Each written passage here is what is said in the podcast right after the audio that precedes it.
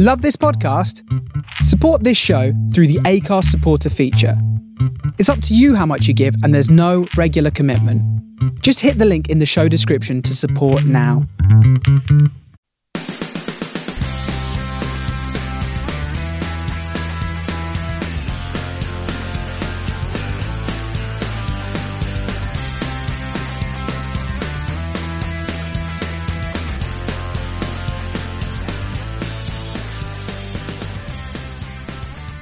Hello, good evening. Welcome to uh, a well a mid pre-season uh, Man of the Post. We are here uh, post Tour de France to discuss uh, Chris Froome's um, the analysing of Chris Froome's data both before he joined Team Sky and after we joined Team Sky. And to say, oh, hang on a minute, there's no Adam, is there? No, there isn't any Adam. No, so that's ruined that intro. Never mind. Well, you can tell by that noise we got Mark.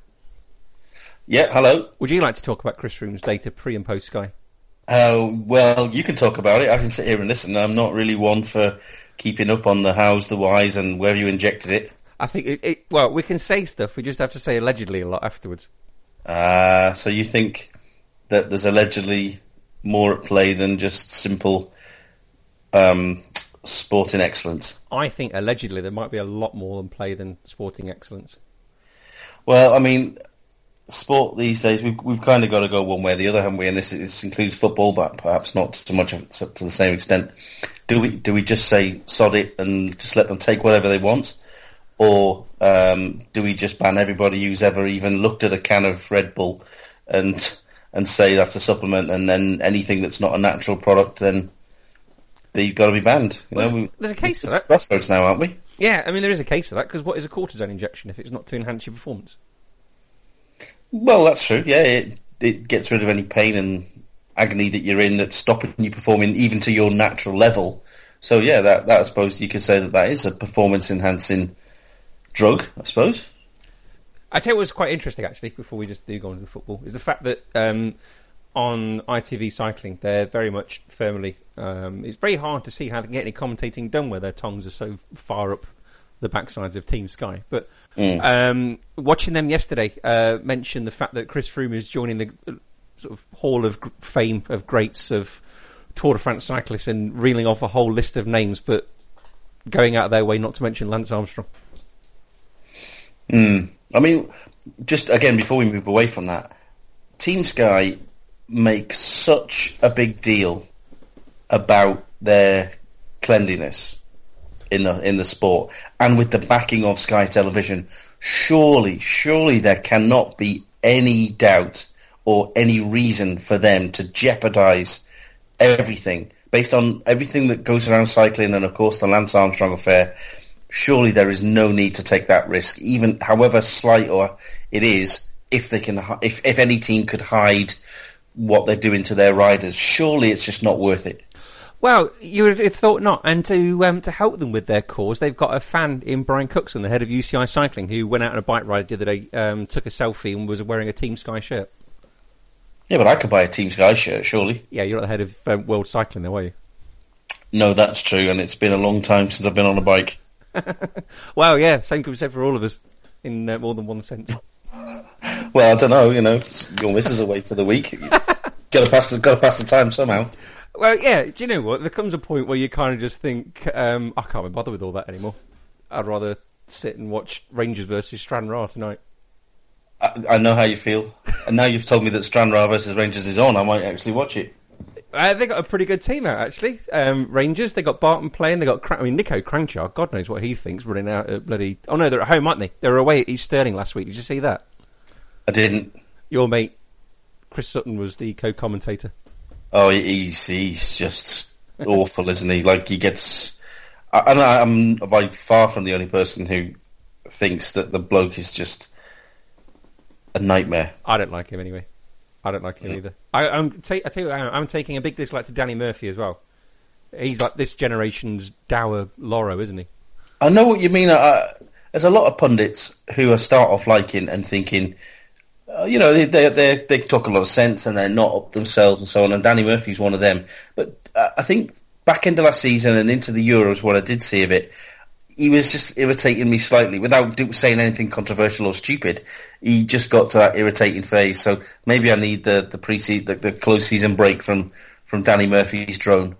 Yeah, he didn't sound very happy to be there. Which you know, if you do a normal job, you would kind of think, well, you know, I'd swap you. That's true. I, am sure um, he he swapped that for uh, you know sweeping streets or working in a call centre. Yeah, exactly. Um, well, anyway, speaking of getting new jobs, should we talk about Sam Allardyce? Who? Who? Big Sam. Hmm. Um, hopefully that means his um, parody Twitter account, the big underscore Sam, will be back up and running because that is one of the better ones. Depending which media company run that one. Oh no, really? Well, they all all the things like that. Uh, if, if you set them up, for example, if you set one up like I think the did Brendan, you know, the famous one. Yeah. It was just set up by some guy and became so popular that um, some media company or other, I think, offered him a bunch of money and he sold it. If he didn't, it certainly happened with others. They're run by, I can't even remember the name of the companies, but they're all, you know, all these big Twitter, social media accounts. Oh, this is like some kind of Dylan Goes Electric moment, this is. I am sorry to burst your bubble. oh, dear. Um, right, well, the real Sam, um, he's got a two-year contract to be the England manager. Um, before we talk about him and England, um, should we try and dispel a few myths about him?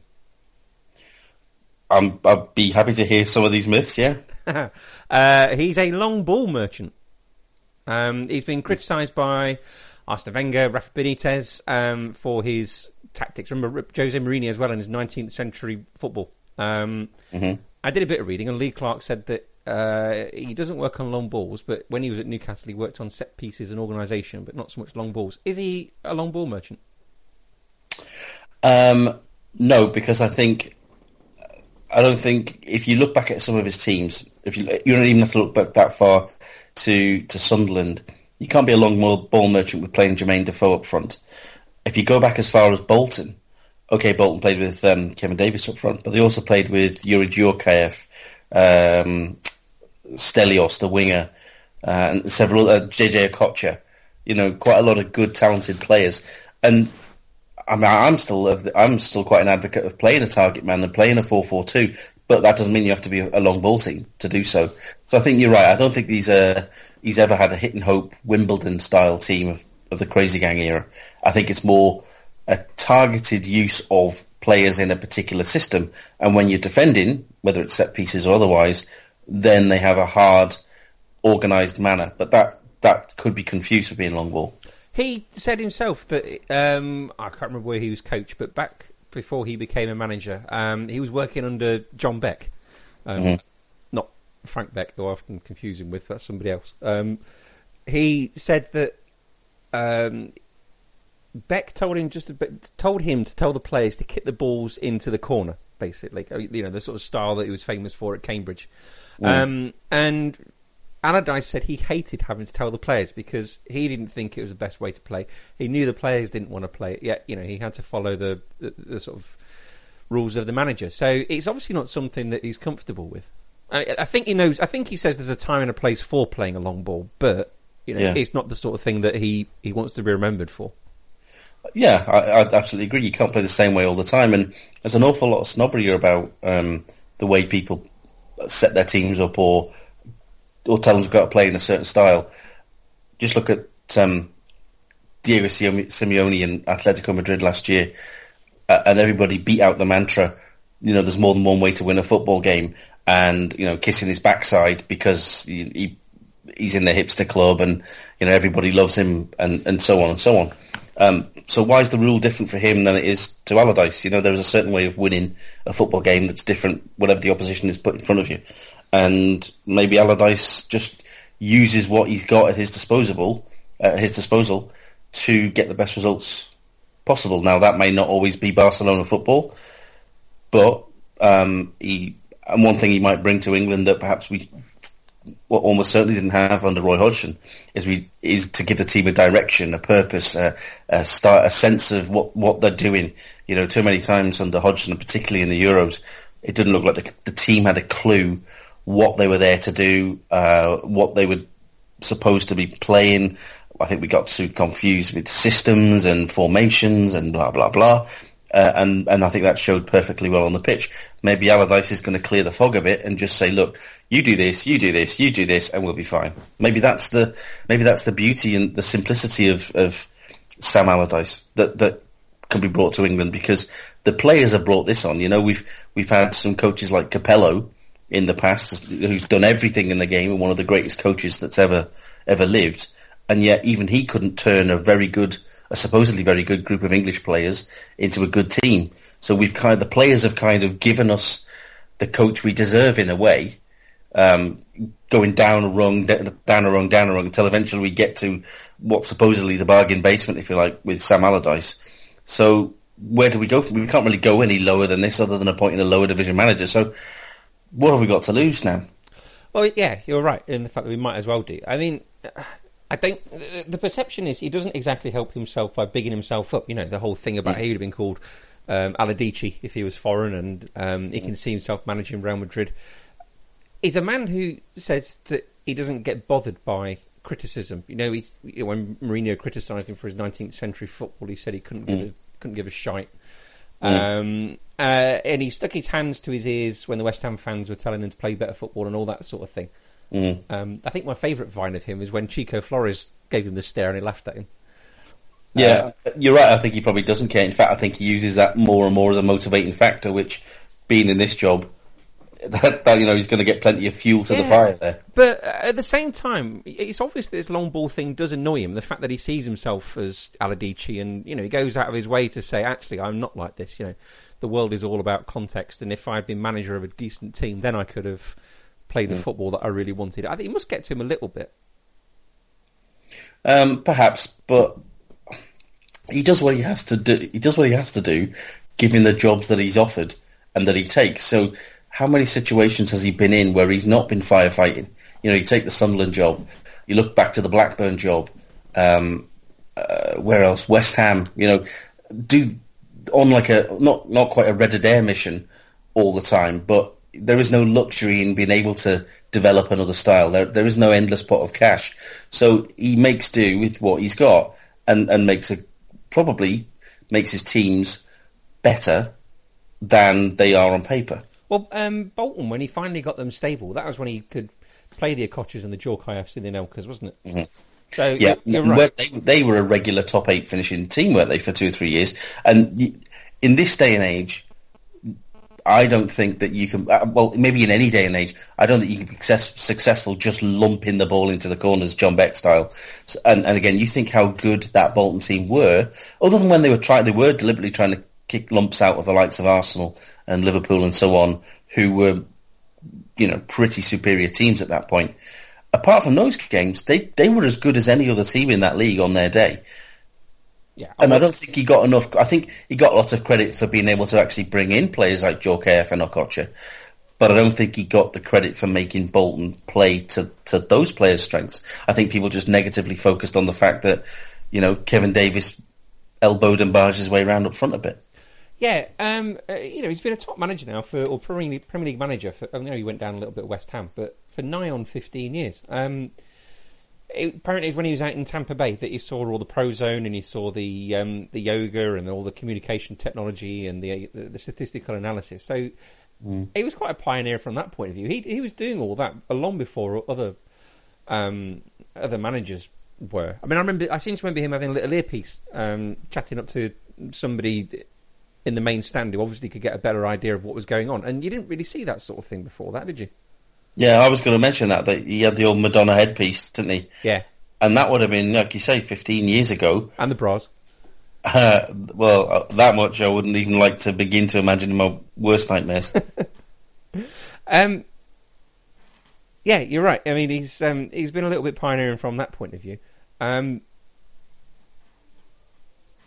sorry, I was going to say something, but I was sidetracked by my own bras thought. Don't, don't, don't say it again, because one of us is going to need counselling by the end of this podcast. um, all right, we're going on to um, England then. My immediate thought when we played that game against Iceland and, and the talk afterwards about who the next England manager was that we wouldn't have conceded those two goals against Iceland with Sam Allardyce in charge. We've got Mm. a manager here who, um, you know, plays for strength in his reputation of organising teams and organising players. What wins you tournaments is really tight football, isn't it? Uh, scoring a goal and then not conceding. He's he's an ideal England manager. Yeah, and I think more and more now the uh, the gap between teams uh, is shrinking um, in international football, and again, not even not even in the big games against the Germanys and the Italies and the Frances are games decided by the odd goal in a tight game, but they are in games against the likes of Iceland or Hungary or uh, whoever it might be. You know, there are no. It's very rare now that you see England stuff somebody four 0 five 0 Is it? Yeah. Even in our um, recent qualification groups, the last few tournaments, you know, okay, we've we've done well in qualification, but we haven't just turned up and whooped teams. I don't think. I think we've we, we've struggled and maybe pitched a couple of goals in the last twenty minutes to to give ourselves a cushion. So I think that that more. I mean, look, Italy did well in this tournament with what was supposedly their worst ever squad to go to a to a major championship. Yet they were very well organised and very well drilled and knew what they were doing. So it does count for a lot. And I think that again, like I said before, I think that was a lot of the problem the whole way through Hodgson's time was we just didn't look like we had a plan, and the players didn't know. Uh, one of the one of the faults of the players was they didn't know that didn't look like they knew what they were doing. You know, because there was just such a confusion all the time about who's playing where, who's doing this, who's doing that, what's the formation, what's the style, blah blah blah. Um, and I also think that maybe maybe Hodge, maybe one the other thing that's going to be in Allardyce's favour that certainly wasn't in Hodgson's was his ability to either g the players up or make the ones who are not as good feel better and play better, play above themselves, but also to to perhaps keep the ones who think they're better than they actually are, bring them back down or bin them off altogether.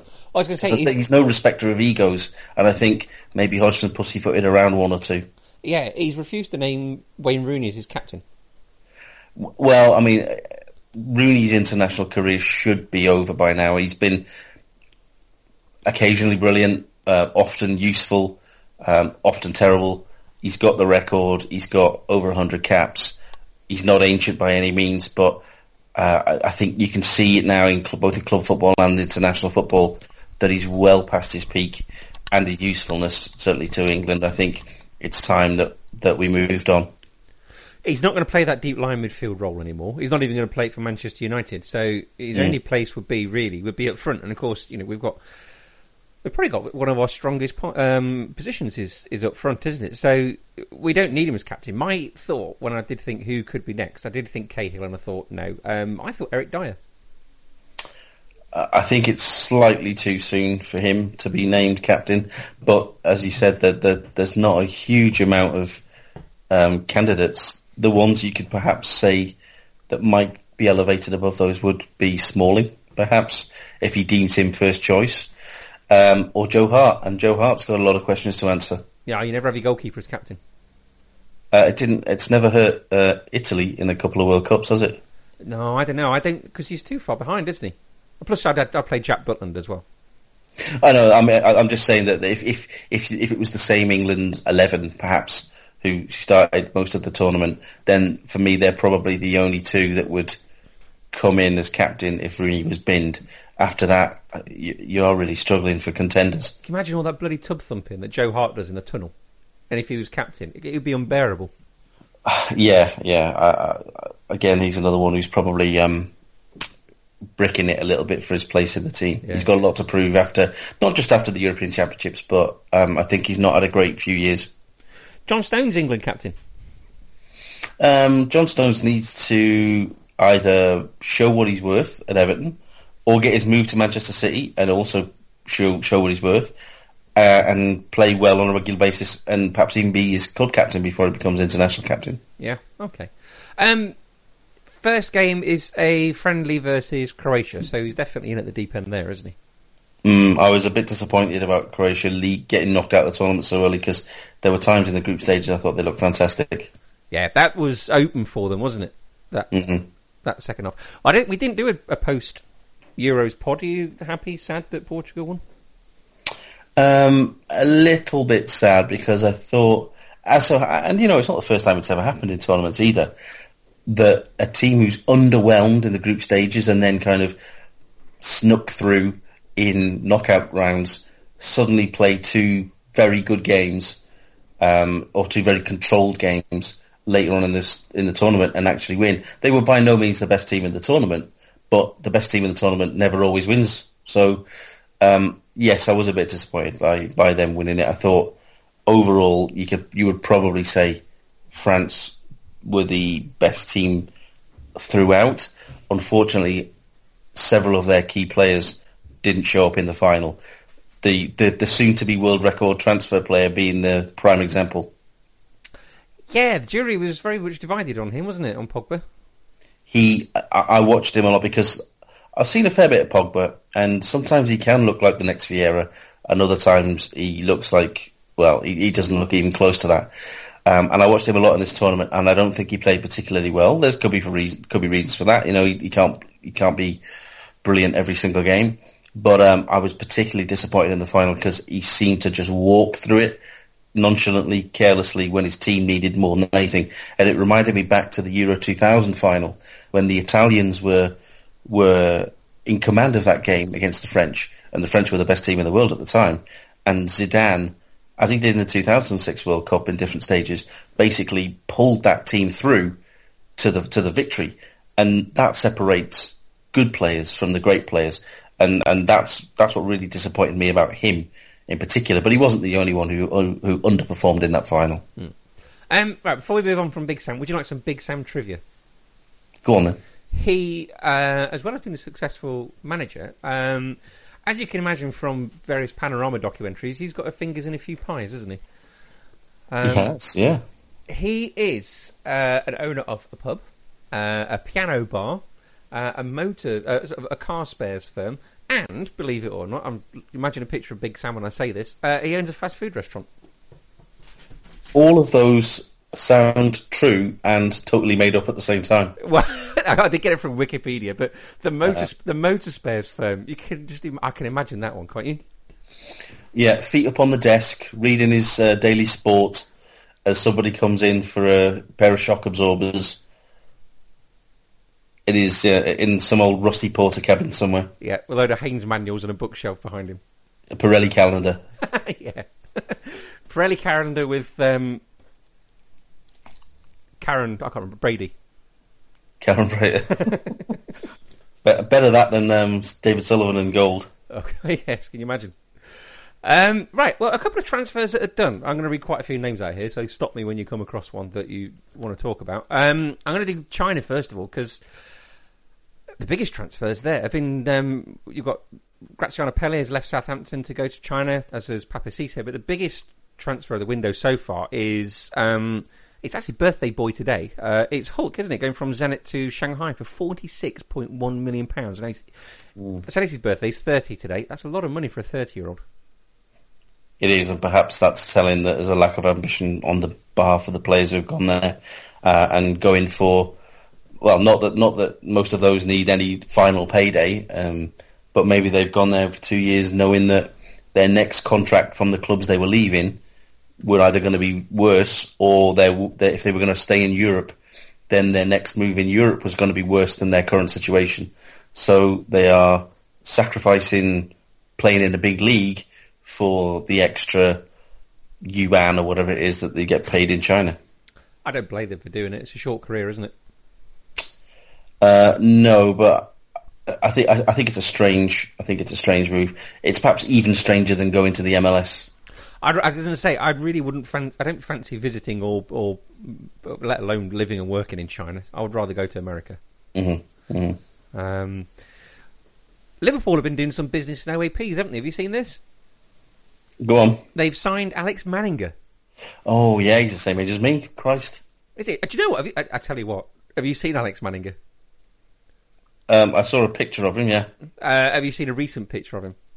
Um, fairly recent. Yeah. I'm looking at your avatar on Skype here, and I don't wish to do you down in any particular way whatsoever. But if you're the same age as Alex Manninger, your lives have gone down very different paths. I know, and I feel sorry for him too. um, and Kolo Touré has gone to Celtic. Yeah, he'd be a good signing for them. Did you see his picture when he signed for them? No. You know the same sort of face those ISIS prisoners have when they're in orange jumpsuits kneeling down? Mm, It was very similar to that. interesting. Yeah, it, it made Aaron Lennon appear happy. um, and Liverpool have also signed Giorgio Wijnaldum for 25 million and Sadio Mane for 34 million pounds. Yes, both absolutely crazy. Um, the Mane, the, the Mane signing, I can understand, although it's just stupidly expensive. Wijnaldum, oh, he scored 11 goals last season. From what I remember, four of them came at home against Norwich. Yeah, the uh, Wijnaldum um, basically vanished after Christmas uh, for Newcastle. Uh, not not the only one by any stretch of the imagination, but um, he he never showed up for away games. He was absolutely anonymous. Um, he only played in home games. So for for Liverpool to pay twenty five million pound for a player who basically played fifty percent of the season at best was great business for Newcastle. Yeah, definitely. They made ten million pound on him. Um, and I know all the prices have gone up with all this new television money and so on, but still, that that one was a baffling choice for me. He doesn't fit into the mould either of the the player who runs his legs off for Jurgen Klopp in this um, you know high high tempo pressing style that everybody goes on about. He doesn't fit that. Um, Mane, uh, incredibly incredibly over overpriced. Um, not a bad player by any means, but I don't think Liverpool need him. I think they've got several players of his type, um, and the price was just mind blowing. Um, no, I think that's at least 10 to 15 million pounds overpriced. When, when Adam is he a fullback? I can't remember. No, he's he's kind of one of these midfielders who doesn't really have a position. You could put him wide, but he's more of a and he's but he's not necessarily a central midfielder, attacking or defending. He's probably what you would call and it, what would be the old inside left from donkeys years ago. He, he's kind of a midfielder without any real position. So again, it depends how Liverpool would play. I'm trying to think who who they would have in that position. Probably Coutinho, and he's not going to get in, into that unless Coutinho's going to be off soon. And I had read a rumor some time ago about that, but yeah, I th- it's, that that's a strange one, Wijnaldum. Yeah, I mean, Newcastle and um, Southampton have got some kind of transfer hex over Liverpool, haven't they? Mm. Uh, as Jamie Carragher said, he wished Liverpool were as good buying players as they were selling them. Exactly, yeah. I mean, Liverpool, okay, they're not poor by any stretch of the imagination, but they don't have the money to throw around in the same way that Manchester City, Manchester United, Chelsea do. Um, so to be shelling out £60 million on those two, when I can imagine they could get one player of that amount who would make a huge difference to Liverpool, whether it be a defender or an attacker, you take your pick.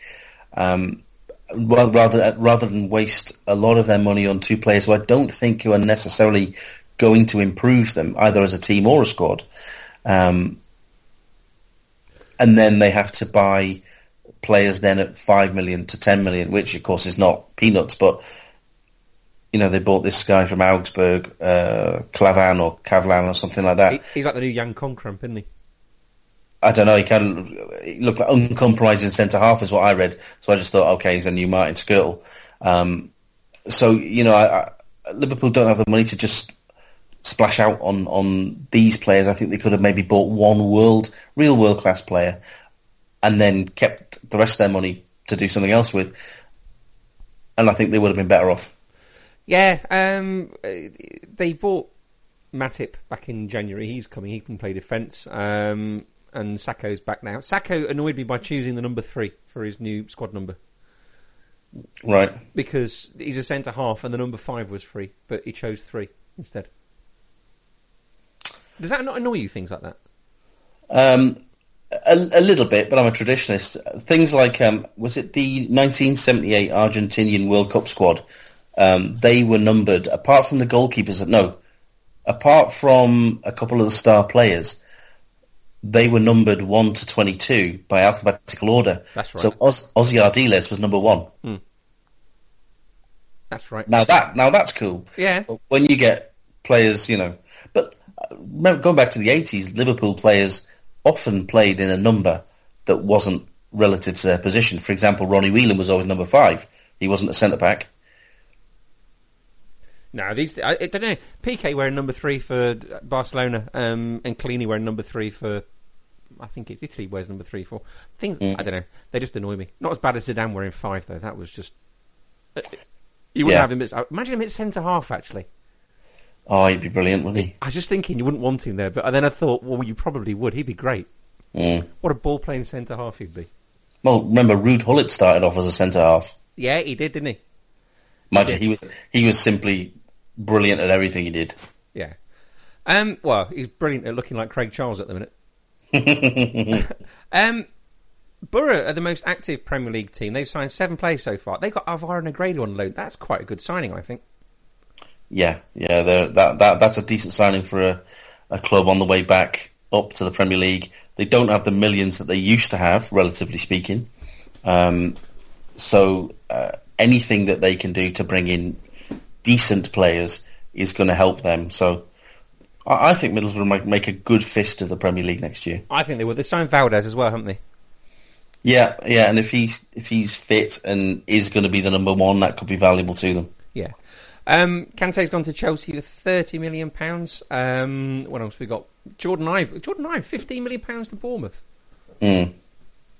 Yes, overpriced based on what he's done, but also slightly surprising as he was one of supposedly one of Liverpool's next generation of stars. He can play in a sort of a couple of positions, um, but I think that there's quite a few of these younger players who are. There was another one, wasn't there, has left Liverpool recently, and, and another couple who have read uh, bits of gossip about that that could be leaving. So maybe maybe Klopp doesn't get on with everybody as the you know the media portrays that he does. Maybe Klopp- he does have his spats with with players. Klopp's first game when he was with Liverpool was away at um, Spurs, and on the pitch afterwards, you know, your sort of managers come on the pitch and shake hands and all that sort of thing. He gave Jordon Ibe the most almighty slap around the face, um, which I think was probably meant in friendliness, but there was you could tell there's like probably a little bit of malice there. And when somebody asked him about it a few weeks later, um, it was on it was on BT Sport a couple of weeks later. They interviewed Klopp and they asked him about it. Um, Klopp replied, "Well, maybe he's never had a slap like that before," and then he burst out laughing in the way that Klopp does. Mm. Um, so you never know. That ma- maniacal laugh where his jaw self-dislocates. Yeah, that's the one. Uh, Ahmed Musa to Leicester for 16 million. That's not a bad signing, is it? Especially um, with Kante going. Yeah. Uh, Mkhitaryan and Zlatan to uh, Manchester United. Although Zlatan's involved in a bit of a spat at the minute, isn't he, with Martial over the number nine number squad number? Yeah, there's only one winner. Well, there will be, unfortunately. Um, Granit Xhaka's gone to Arsenal, and Nolito's gone to Manchester City. hmm Um, a couple of will they, won't they's. Pogba. Oh, uh, Pogba is ninety uh, up to ninety-two million pounds, I think. Um, do you remember, did you used to read the NME? Ooh, 20 odd years ago, yes. Yeah, the, one of their famous photographers, a guy called Kevin Cummins. I follow him on Twitter. Um, he's a Manchester City fan, and he said, "Imagine if we'd got rid of a player for nothing and then bought him back for ninety-two million. Imagine what people would be saying about us." Mm. And it's true. Yeah, uh, it's um didn't didn't Ferguson flog him because he wanted to carry on playing Paul Scholes? I thought there was disagreements over his agent or something like that, wasn't it? I don't I don't know. I can't rem- I can't remember. But I, I also think that perhaps Pogba at the time Pogba thought he deserved to play in that Manchester United team when he'd actually done nothing to that point. So you know Ferguson was never one to be backed into a corner by somebody like that, was he? Who demanded this, that, and the other for no reason. So. Yeah. you know it, that that's that's the way it goes. I think that's likely to happen, isn't it? This, the, it seems to be that that's it's just a case of when Man United hit the figure that Juventus Juventus want. This is going to be. You know how there's always one transfer every summer, be it Bale or be it De Gea or something like that. This is this year's version, isn't it? Um, they reckon that the money they get for you reckon that the money the Juventus will get for Pogba, they will uh, splurge out on Nemanja Matic plus seventy nine million pounds on Gonzalo Gonzalo Higuain. Mm. You might as well cancel next season's Serie A if um, the latter one happens. Well, you might as well anyway, because don't they don't they win it at a canter most years? Well, they started very badly last season, didn't they? And then they got something like 72 out of 75 points available and um, Mm. won it by a mile. Yeah. So I, I, again, seventy nine million pound for Higuain, decent player, crazy money, but yeah, it's just going to reinf- reinforce Juventus' dom- dominance of Serie A. Do you remember when Arsene Wenger was linked with him and he didn't want to go up another four million pounds, so refused to buy him? Well, he seemed to be linked to him for about five summers in a row, along with Benzema, one or the other. And yeah, it seemed like the, the difference between getting them and not getting them was was a couple of million pounds, perhaps. And they ended up going bargain basement on Giroud. Yeah, that'll learn them. Well, yeah, I mean, maybe they have learnt their lesson because they've been linked with um, Mauro Icardi for forty million pounds, who is very good, but uh, off the field, I don't know. I think perhaps Wenger's got some sort of blind spot when it comes to forwards. And, you know, he bought, he, he bought Thierry Henry when he was still playing as a winger and converted him. But since then, it's not really been a great record, has it? No, Chamakh, Arshavin, not been brilliant. Walcott, who's, hmm. who thinks he's a centre forward but blatantly isn't. No, exactly. Uh, Diego Costa, I reckon, could go back to Atletico Madrid. Um, Alvaro Morata will then go to Chelsea. Um, Riyad Mahrez to Arsenal. He seems a very Arsenal signing, doesn't he? Yeah, again, great player. Uh, but they've got enough of those players. Yeah. Um, well, they've got their uh, rocky midfield now with Xhaka, haven't they?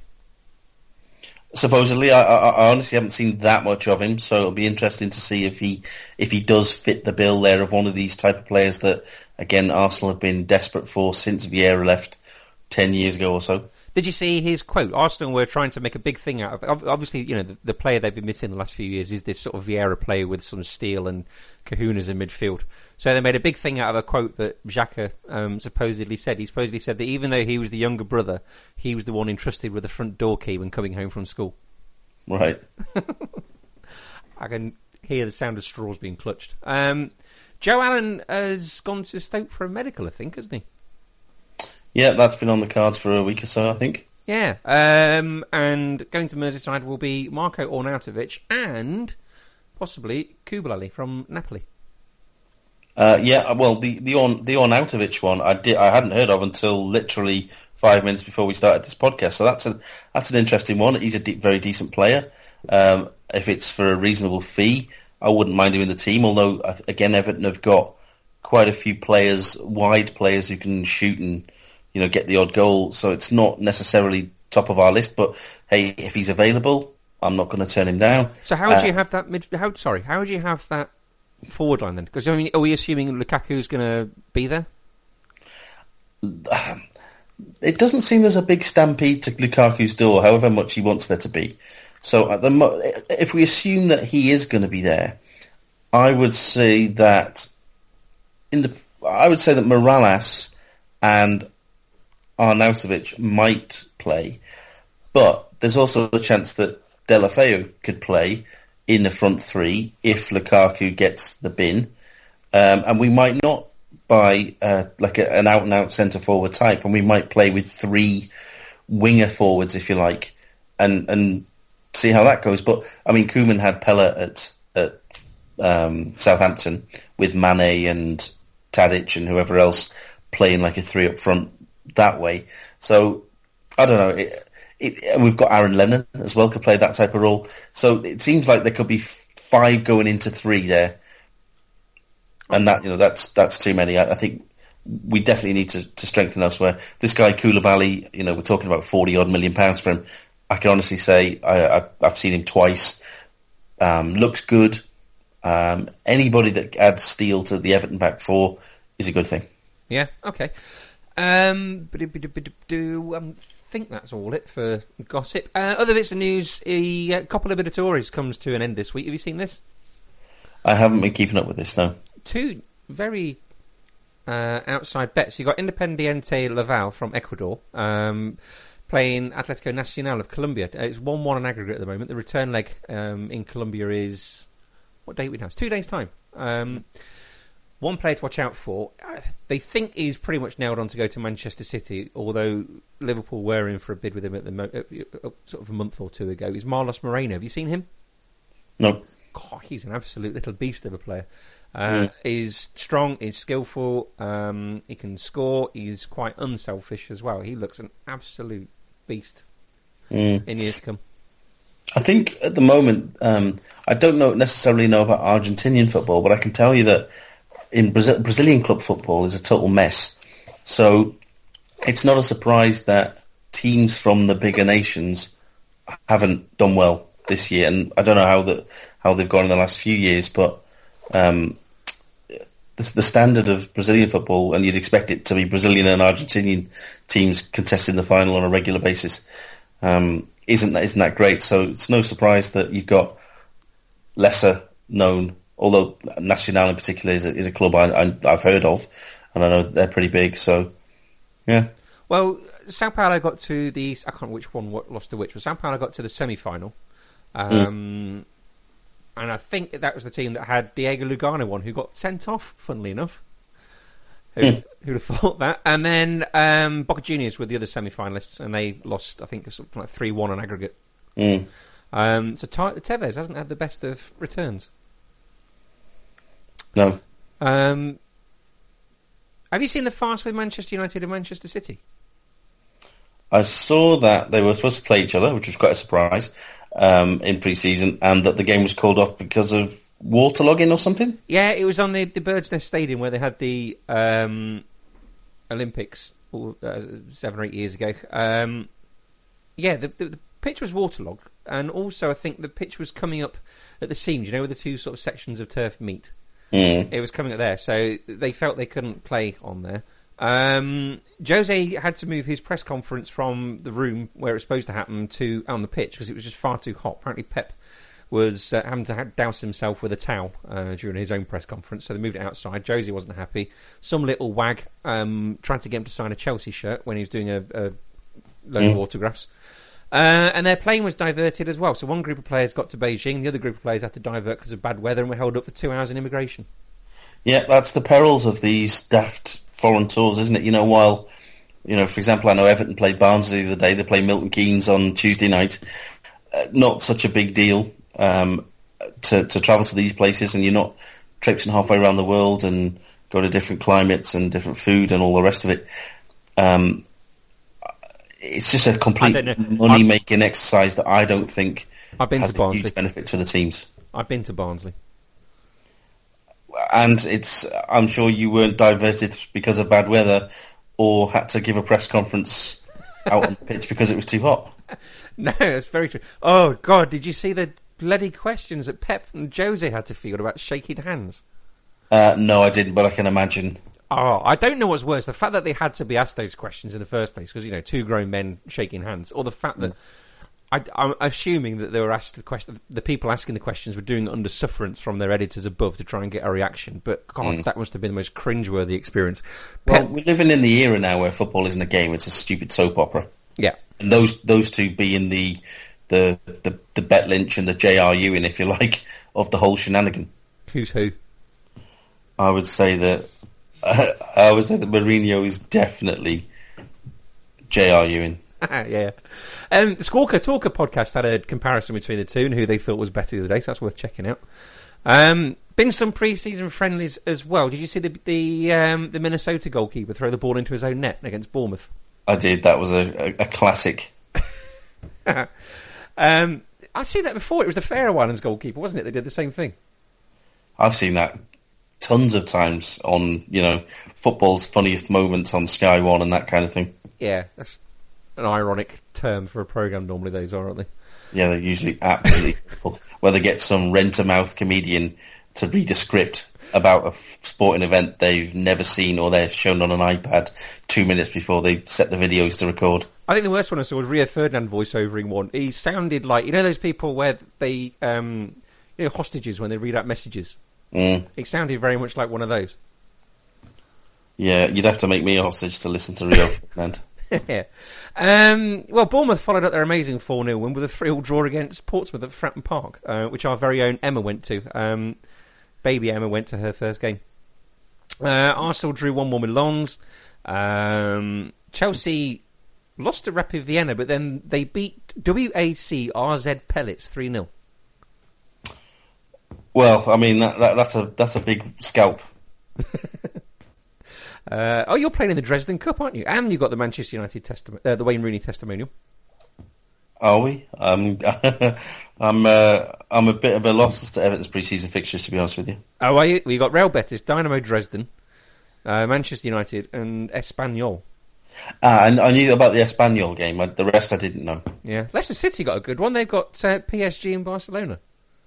Yeah, their their stock's gone up quite a bit, and they had Celtic on Saturday, so Yeah, they're um, they're, they're everybody's um, hottest ticket this summer, aren't they? yeah, a far cry from Hull City's North Ferriby United victory.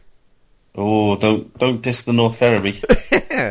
uh, some of these teams I can't even pronounce. Um, Çaykur Rizespor, I'm presuming are a Turkish team. Rizespor is Turkish, yeah. Oh, are they? Okay. Uh, Liverpool, they've sort of warmed up a bit with games versus Wigan. Took a pasting over the weekend, didn't they? They lost to Manchester United one day and then Liverpool the next. The likelihood is they'll have played half a team in both. I should imagine. You know, half a first team. Yeah, I should imagine they probably did. Um, Manchester United, Manchester City lost one 0 to Bayern Munich, and United lost four one to Borussia Dortmund. Did you see that? I saw the goals from that game. Um, that kid Dembele looks pretty nifty, doesn't he? Yeah, he's the one that all the t- he was the, the one who was playing for Caen or someone, wasn't he? And all the teams were after him for quite some time. Um, Stoke lost three 0 to Burton Albion, and then drew one one with Preston North End. Yeah, I mean, uh, uh, pre-season you can kind of take with a pinch of salt. It also depends what teams he had out. You know, half a lot of these players remember were the, the Euros, so they they those kind of people might have only just come back to training the middle of last week, and they've had three or four days. So the teams might have been full of reserves and a few youngsters and so on. So at this stage, the Premier League teams, because they may also be a week behind Championship teams in terms of fitness and that, um, I think you can take with a little bit of a pinch of salt. We can forgive them, can we? We can, yeah. Wait, wait to see what their last couple of results are before you before we um, judge too much. Yeah. Okay. Well, we'll uh, we'll see that then. Right. Um, you've got a shout out for issue fourteen of the Football Pink, haven't you? Well, we haven't even got to issue thirteen yet. Oh, okay. No, you haven't, have you? So- no, no, that that's going to be out um, roughly the start of the season, probably with about a week, a week or so in. All right. Can you give us any sneaky previews? What to look forward to? Um, if I could remember, then yes. Um, we've got something about um, Johan Cruyff's time in Barcelona. Um, uh, a, a manager who is a little bit of a King Arthur type um, i from France. Uh, a little bit about Rafa Benitez's um, revolution at Newcastle. A little bit of a, a poking fun at Steve McClaren. Um, and qu- plenty of other bits and pieces. Okay. So that's issue thirteen. Issue fourteen. You're taking submissions for. Yes, we're going to be um, looking solely at Scotland. Oh, really? Yeah, and I think it'll be a cracker. Yeah, there's plenty of um, plenty of interesting stories about Scottish football. It's uh, got a very rich history. Uh, very, it's very um, deeply ingrained in the culture, as much as, if not as mu- more than England. So um, that should be a good. one. Okay. Um, and some issues are now available for free. Is that right? Um, you can go to the website and download our issue 10, which was our 10 Commandments issue some time ago, back in, I think, October last year or early this year. Um, yeah, you can find that on the website and just download that for free. Cool. Okay. Right. Well, um, that's footballpink.net, isn't it? It is, yeah. Excellent. Right. Uh, I'm not sure when the next Man on the Post podcast will be. I'm sure we're going to do some kind of um, league preview in the next couple of weeks or so. So keep your eyes out for that. If they want to follow you on Twitter, how do they do that? They can follow me at the Football Pink. At the football pink. Okay. Uh, manonthepost.com dot com is the website. At Man on the Post is the Twitter handle for that. You can follow me at C Armband. Um, like I say, there will be a show coming out soon. Um, pre-season one. If you like what you hear, you can rate and review us um, on iTunes, which would be fantastic because every great review pushes up the charts. You can do the same on Acast. You can download us from Acast as well as iTunes as well. Uh, so thank you ever so much, Mark. Thank you, Chris. And all that remains to be said is always keep your man on the post.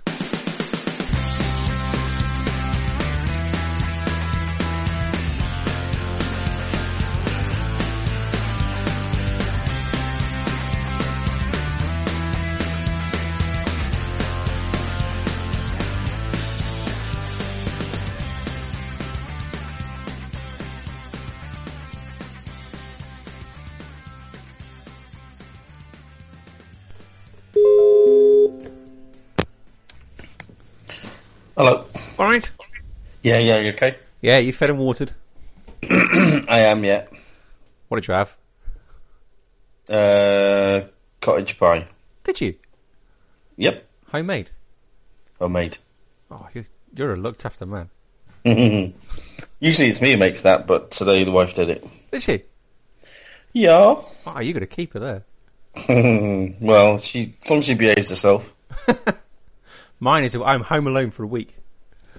Oh, yeah, trial separation. Uh, no, sadly not. She's coming back. Um, Ah. She's gone to Dorset with the kids, so I'm all alone with no children, just the dog. Fantastic. So it's just a wankathon then, yeah. Dare you? Um, hang on a second. As soon as you mention it, uh, I'd like to think that in. Do you know what? This is like some kind of vision of how my single life would have been. Because Friday night I polished off a bottle of wine. Uh, Saturday I sat and watched the Tour de France um, quite happily, and Sunday I was pissed by half eleven. Hmm. Good times. I got a feeling that if I'd be a, a terrible alcoholic if I ever was single. Yeah, I know a few single people who have the same age as me, um, who pretty much are, you know aren't far off. Really. They never, they never stopped being twenty one. well, that's all right up to a point. Hmm.